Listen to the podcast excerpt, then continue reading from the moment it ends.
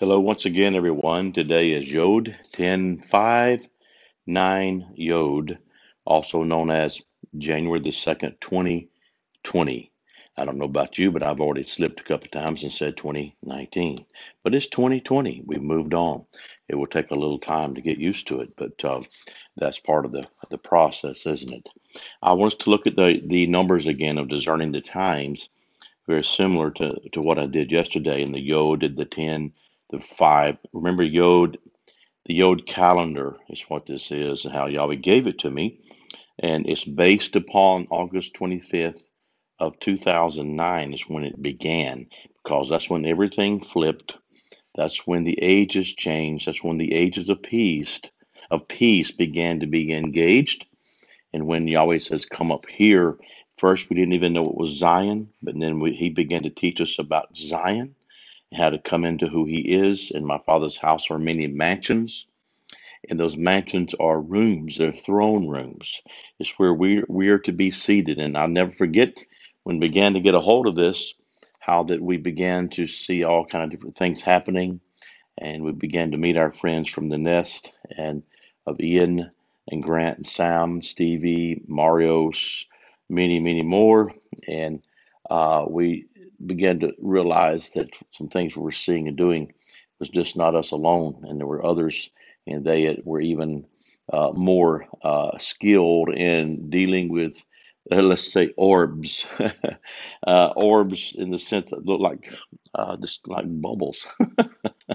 They're like worker bees, y'all be, be, begin to tell me. And, and when I would see them, they were um, actually setting up throne rooms. And I've not seen them as much lately because uh, we're about our Father's business and learning how to be within these throne rooms. So as she began to tell me about the Yod calendar, and because the dot has been so significant in my life and how he has taught me how to find the mysteries and secrets was through the dot. So the, the dot is the Yod, that's the 10th letter so we're in the 10th year. You know, we celebrated back this past August 25th when Damon and and uh, Tammy Thompson and their group, a lot of all of them came in. A lot of some of his sons came in. We celebrated 10 years into the ages of peace, into Zion, and then the fifth month is where we've um, set this calendar from, where we are from August 25th, which was the first day of the uh, at the end of that day at 6 p.m. was the first day of the first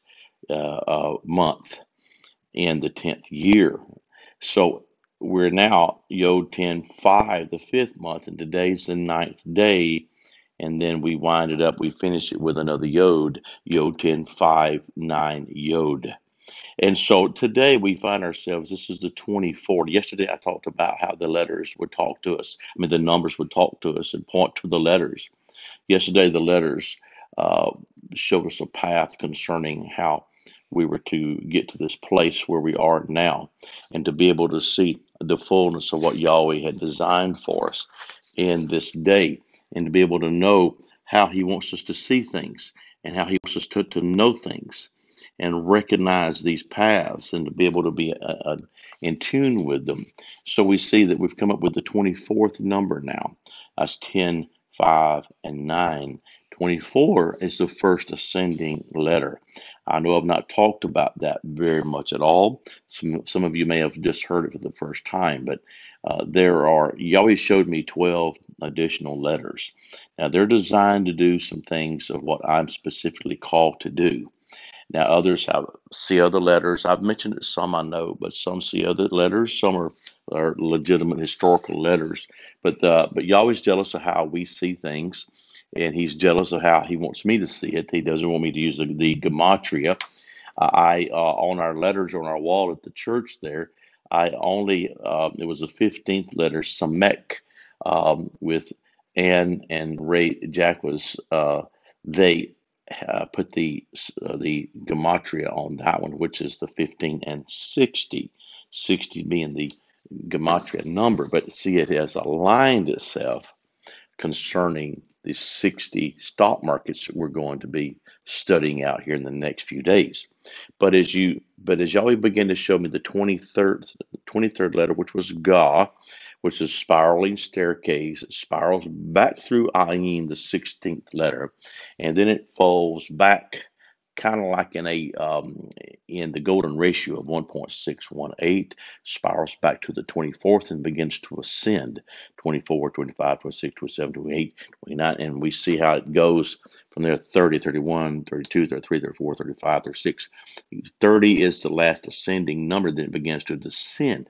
But they all have different directions. They're the four corners of, of, of earth and the connection of heaven and earth natural and physical and with the spiritual of the actual is, called descending letters. I know that doesn't make any sense, but it has to do with the fourth dimension throne room and how we see things. It's the outside in and inside out. Because, see, in order to understand these mysteries, we have to have some of our thinking, uh, well, a lot of our thinking change. We can't just see it linear. We can't see things in just the 3D images. Uh, some things look like they're ascending and they're descending. It depends on where they are and, and the position that they're in. They'll be called descending, but you'll have to ascend through the descending.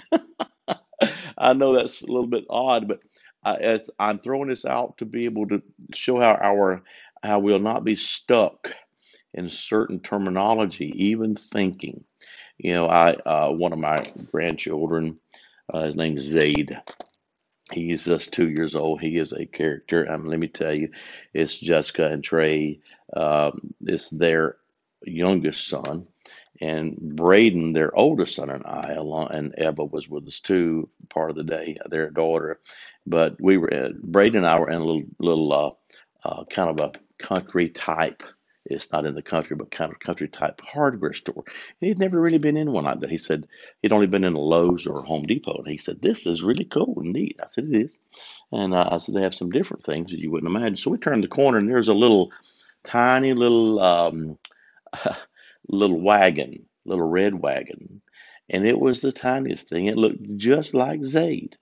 And so Braden and I decided to buy the thing. It wasn't very much money, and it's, it's metal and everything. It was made very well. We bought it, and we and Zaid hadn't been feeling well, so we went over there. He's doing better now, but went by there, thought this would help everybody out. So he had not been feeling good, so they were going they were going to put some cream on him, and and and uh, he he's he's got a little rash, so. Uh, he, he said he talked to the rash. What Jessica said, he talked to the rashes. I'm not, I'm not to the rash, to the cream. Says cream d- don't hurt uh, the baby. now he's he's learning to speak English now. I know it's our Southern English we have in the states, which is, is really interesting, uh, especially for the folks that uh, are in Europe and even our Canadians and Australians.